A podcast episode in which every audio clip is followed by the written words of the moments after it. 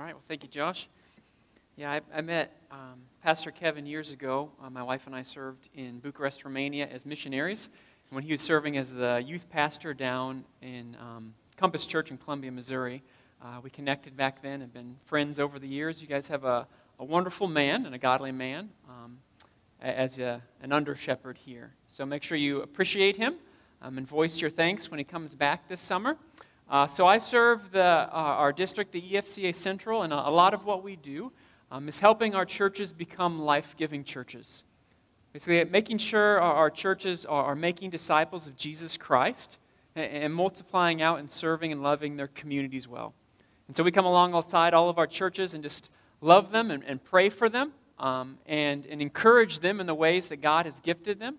Um, it's interesting, over the last two weeks, I had met with two different pastors that, that kind of shared the story of Lighthouse, how it had uh, been birthed out of Indianola in Carlisle and then moved up here. And, and you guys have a, a great reputation, as well as just a legacy of that, that step of faith to, to start a new church in a place that needs one. Um, and we need more churches that have that heart and have that heart to continue to expand out into new communities that don't have gospel preaching churches. Uh, but thank you so much for the, the privilege of being here today. Today I'm going to be speaking from Mark chapter 1, um, verses 35 to 39. Um, and as we're in the, the, book of Mark today, I just want to kind of give a, a brief introduction. If we were to give a, a theme to the book of Mark, it would be an encounter with Jesus. Because that's what we see passage after passage after passage, we see all these people from different walks of life encountering Jesus. And so basically, if you just read through the book of Mark, it answers these questions. What does it look like for a sick person to encounter Jesus? What does it look like for a rich person to encounter Jesus? A poor person? Someone with, with leprosy? What does it look like for a potential disciple of Jesus to encounter him? What does it look like for a Pharisee to encounter him? And that's what we see again and again throughout the book is, is all of these different encounters with Jesus. And so in Mark chapter 1, it kind of sets the stage where, where it's very short little sections of scripture that describe different things. One of the first things we see in Mark uh, chapter 1 is Jesus encountering his disciples before they're his disciples. Two of them, James and John, their brothers, they're out fishing with their father. And Jesus comes and he calls them. He calls them to, to leave behind their life, leave behind their career, leave behind their family, and follow him. And they do. They encounter Jesus in this way. Next, we see him and his growing group of disciples travel to a synagogue, like a, basically a church, a place where they come uh, on the Sabbath to, to worship and hear the scriptures read. And Jesus stands up and he begins to teach. And everyone there knows that as Jesus is speaking, something is different than normal. They begin to encounter the scriptures in a different way. And they begin to whisper amongst themselves, wow, he teaches with authority. There's something different about the way he teaches. And they encounter God through him teaching the Word of God. And next, as he's teaching, Someone who, who is uh, oppressed by a demon stands up and, and screams at him, What do you have to do with us, Jesus? Have you come to destroy us? I know who you are, the Holy One of God. And, as that happens, he rebukes this person, this evil spirit, and he sends it away, and, this person falls onto the ground. There's convulsions, but this evil spirit leaves. And now everyone who is there, who, who encounters his teaching and said his teaching was powerful, now had a whole new encounter because they're realizing that as they watch Jesus, they are watching the power and authority of God uh, basically lived out in front of them. From there, Jesus travels to one of his disciples' mother in law's house, Peter's mother in law, and she is sick in bed. And he goes upstairs and he heals her. He, he miraculously heals her. And basically, uh, what happens next is news spreads uh, from these people who have encountered Jesus. It begins to go out into the community. And you can just imagine being one of the disciples who just kind of walked through that day. You were at the synagogue, you, you heard Jesus' powerful teaching, you saw the demon cast out, you saw Peter's mother in law now healed, and you're hanging around in this house, and all of a sudden you begin to, as the sun goes down, it starts to get dark, you begin to hear more and more and more noise outside. And you go over and you, peek your head outside, and the whole town has descended upon the house. They, they've surrounded this house. And as they come, basically, it's all these people who know someone who, who's oppressed by an evil spirit. They know someone who's sick. They know someone who's hurting. They know someone who's in need, and they've brought them all to Jesus. And one by one by one, he heals them. He sends away these spirits. He, he set these people free from the things that hold them captive in their life. And the disciples just watch this again and again and again. And they begin to realize this is, wasn't just a one and done today. It wasn't a fluke. Coming face to face with Jesus, encountering Jesus, is encountering the power and authority of God here on earth. This is what it says in Mark chapter 1, starting in verse 32. That evening at sundown, they brought to him all who were sick or oppressed by demons and the whole city was gathered together at the door. And he healed many who were sick with various diseases and cast out many demons, and he would not permit the demons to speak because they knew him. So, what we have here is basically back to back to back miracles happening energy, excitement. I can just imagine being there and seeing this crowd coming. Because nothing excites everyone like a crowd, right? And just imagine watching all of these things and then going back into the house after he's healed all these people and laying down on, on the ground that night in that and going, wow, Jesus' ministry is about to take off. Like news is going to spread from this. And just the excitement of going, wow, what can Jesus not do? And that thought begins to go, what can he do f- for me? What can he do for my family? What can he do for my community? What can he do for the nation of Israel? What can he do for the world? And as they just think about these things, they drift off to sleep. What, what happens next in verse 35? It says, Very early in the morning, while it was still dark, he got up and went out and made his way to a deserted place. And there he was praying. Jesus gets up in the middle of the night while everyone is still asleep. And in these old houses in Israel, they're very small. I can just kind of picture him stepping over people because they're all sleeping all over the floor and going over to the door and making sure it doesn't creak as he opens it. And he slips off into the night so that he can be alone, so that he could have quiet time, not disturbed by other people, alone with his heavenly Father and he spends the rest of the night there in solitude with God the Father. Well, the disciples wake up. Verse 36. And, and Simon and those who were with him searched for him.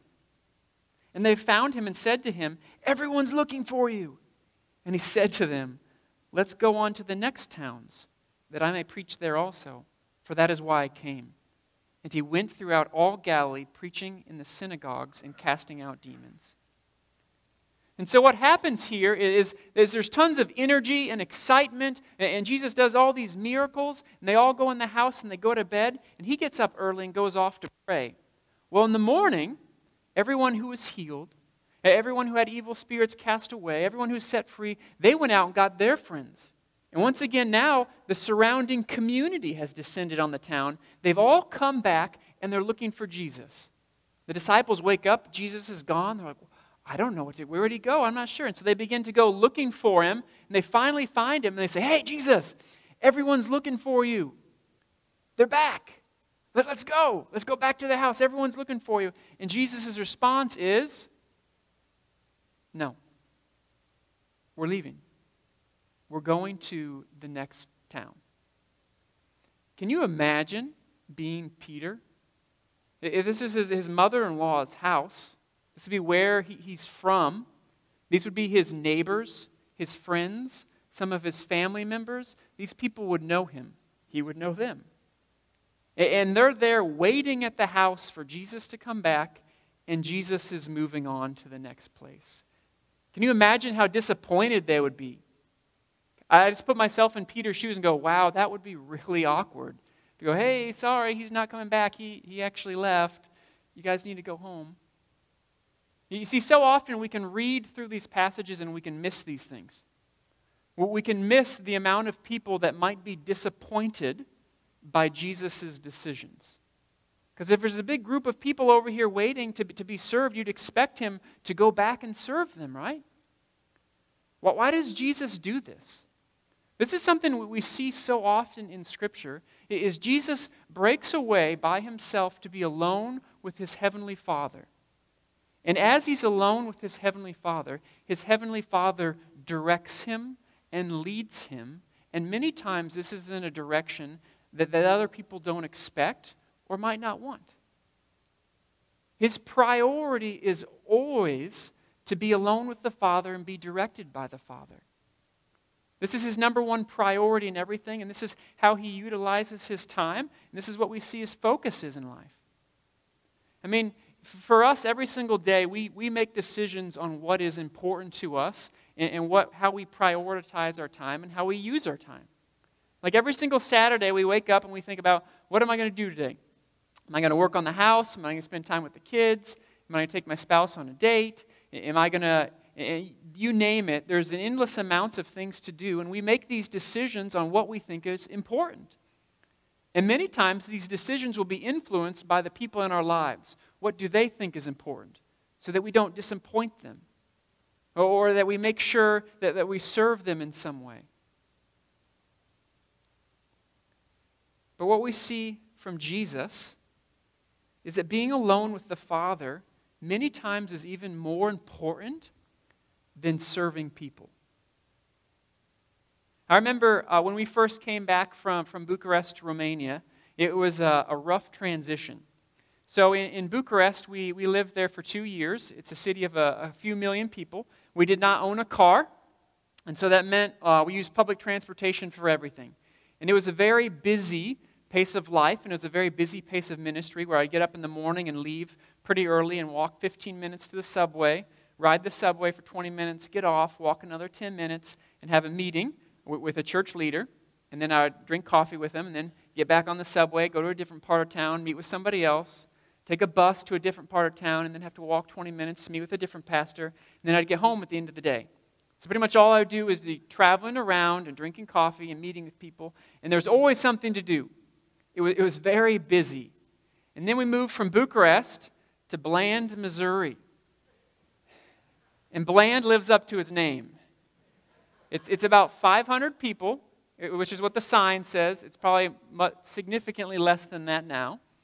Uh, and there's just not a whole lot of things going on there. Our church, I had a wonderful church family. I had the, the blessing of serving. We had about 70 people.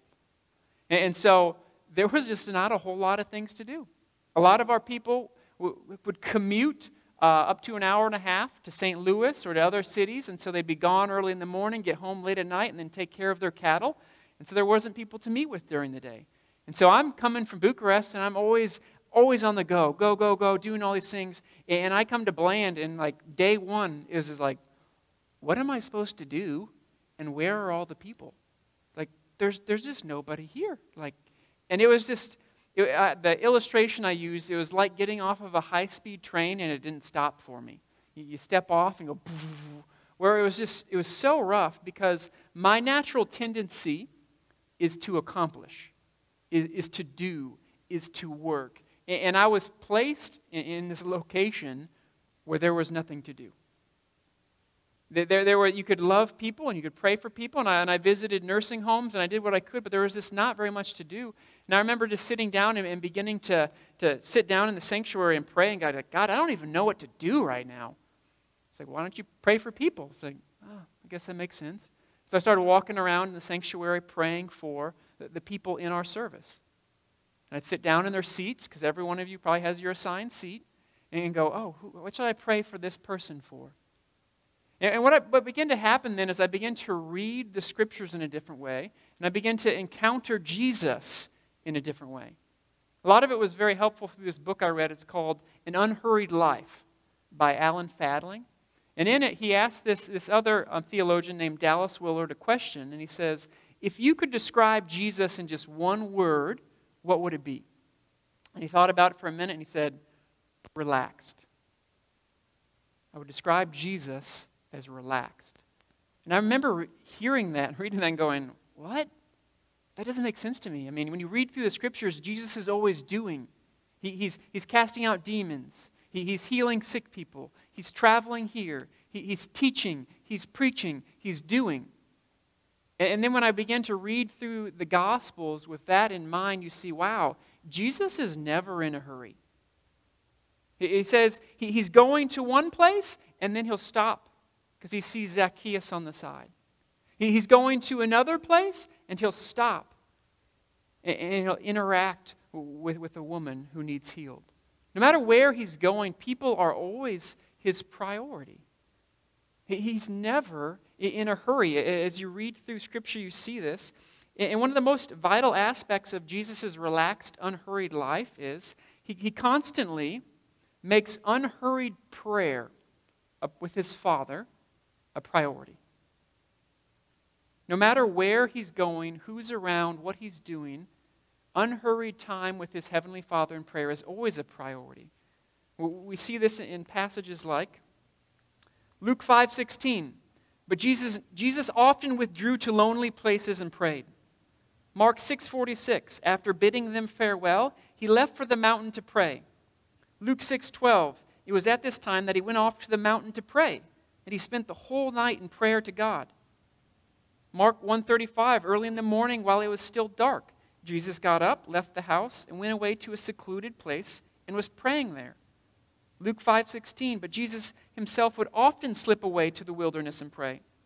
Luke 9:18, and it happened while he was praying alone. Matthew 26:36. Then Jesus came to a place called Gethsemane and said to his disciples, "Sit here while I go over there and pray." It's what Jesus does on his last night, but before he's arrested. Why does he do this? Jesus is 100% God and 100% man. If there was anyone in the history of the world that did not need to do this, it would have been him, right? Why does he do this? Why does he make unhurried, alone time with his heavenly Father his priority? He does this because everything Jesus does in his life and ministry flows out of his relationship with his heavenly Father.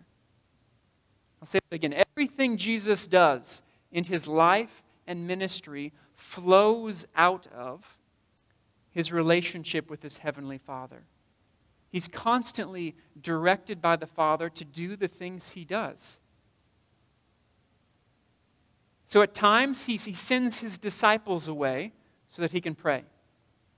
At times, he sends crowds of people away so that he can pray. He says, No, no, no, you need to leave. I need to be alone with my Father. In, in Matthew chapter 14, verse 23, that's the passage of the, the feeding of the 5,000.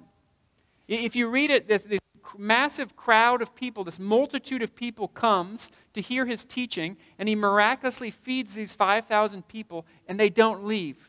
Why? Because they're hungry for more teaching. You're like, oh, that's exciting. And what does he do? He says, you need to go home now.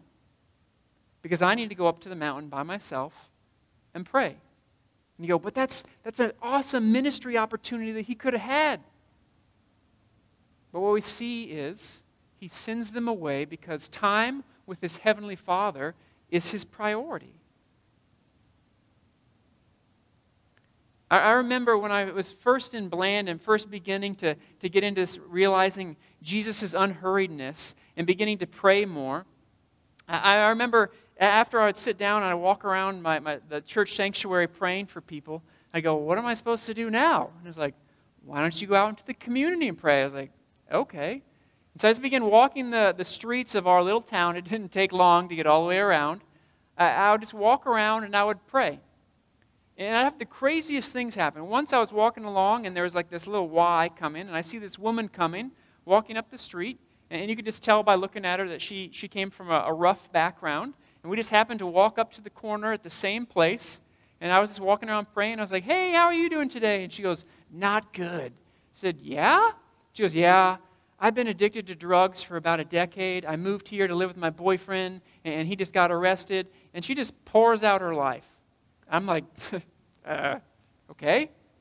And we just walk together for about five blocks. And she, this is my house. I said, hey, can I pray for you?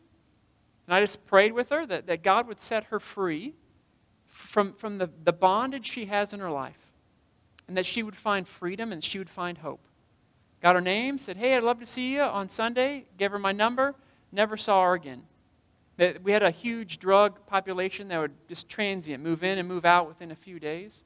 But it's one of those things where I don't know how God uses that, but I do know I never would have even been walking around in my community if I wouldn't have seen that this is what Jesus does so often. He, he slows down and he says no to so many things. Many times, basically crushing people's expectations of how he should be living his life, disappointing people so that he can be in prayer and that he can basically be going where the Father wants him to go.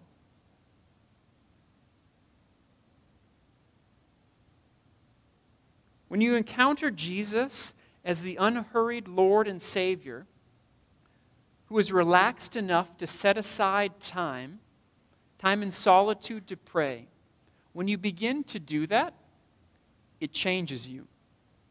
It changes your priorities, it changes how you spend your time, and it changes how you view the world. And this is what we see Jesus modeling for us in this passage.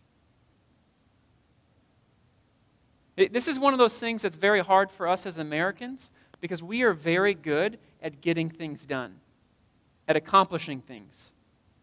It's just from, from day one, as we're kids, where we're taught basically how to organize and priorities, and we're just good at accomplishing things. So we can fill our days from the moment we get up to the, the moment we go to bed with a schedule, and we can stick to it, and we can define ourselves by how much we get accomplished in a day.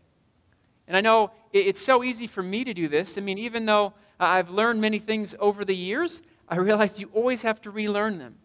Like stepping into my new role up here, I'm a lot more busy than I was in Bland. We have 89 churches in Iowa that I help serve, and another three in South Dakota. And, and, I try to get out to every single one of them. And so I constantly am wanting to do and constantly wanting to travel. And this week, once again, the Lord was calling my heart back to Mark. Are, are you basically believing that you can go out and accomplish all of these things? Or are you making unhurried prayer time a priority? It's so easy to get caught up in the busyness of life that we miss what's most important. And so today, as I begin to wrap up, what I want to do is something I don't normally do, is I have a question is how do we do this? How do we make unhurried prayer time with our Father a priority? And I have four steps, which is interesting because I've never had steps in my sermon, but I do today. And step number one is this How do we get alone with the Father? Step number one be okay with disappointing other people's expectations of you. The older we get, the more we realize that everyone has a plan for your life. Your boss, your spouse, your kids, they definitely know how you should be spending your time. It doesn't matter who you are, everyone else has a plan for your life.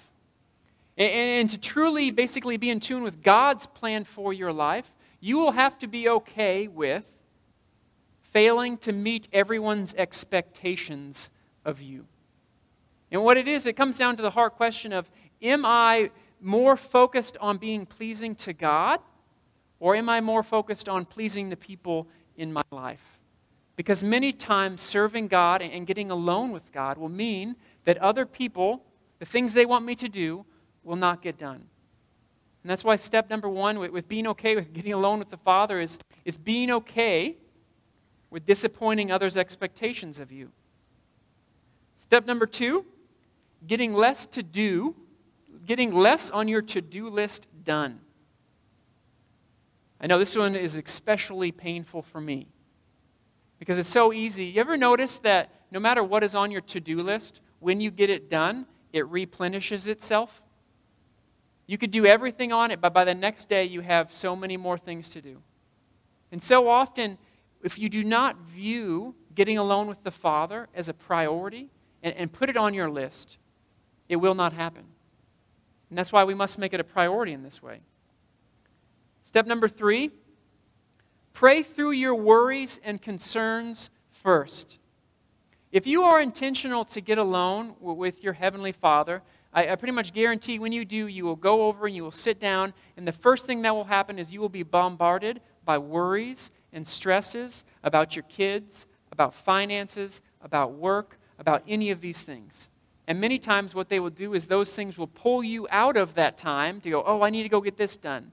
I should just go do this. I could do two more things. And then, but when you sit down with your Heavenly Father and those things come to mind, make that the content of your prayer. And the last thing, step four, reevaluate what is directing your life. Reevaluate what is directing your life. Do others in your life dictate how you spend time?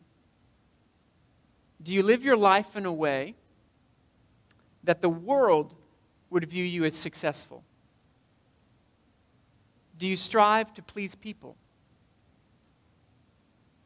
Jesus was okay with not meeting others' expectations because to him, pleasing his heavenly Father was his ultimate priority. And that's why what we see in this passage is him breaking away from people to be alone with the Father. And then after he spends time in prayer, the Father directs him on somewhere else. It's this model we see all throughout the Gospels that Jesus is constantly in commune with the Father. He's constantly praying to the Father. And it's this alone time with the Father that directs him to go where he is to go. Are you doing this in your life? Is getting alone with the Father a priority to you? Do you, do you allow yourselves to sit in silence and hear His voice? This is what is most important in our life, is our relationship with our Father. Is that how you are spending your time? Let's pray. God, we just thank you so much for your word. We thank you so much that you, you love us and you care for us. And we thank you so much, Jesus Christ, that you lived your life in a way that was an example for us. That you constantly broke away from people and spent time in solitude so that you could hear from your Heavenly Father. I just ask that today you would allow us to hear from you in that way. I pray that you would allow us just to quiet our hearts and that you would instill in us the intentionality to be alone with you, to schedule that time even if it means disappointing and not getting things done that other people might want us to do. I just pray that you'd give us the boldness and the courage and the strength to be obedient to you and to make this a priority. May you fill us up with your joy and peace, and may we be directed by you in all we do in our lives. We just pray all these things in the name of our Lord Jesus Christ. Amen.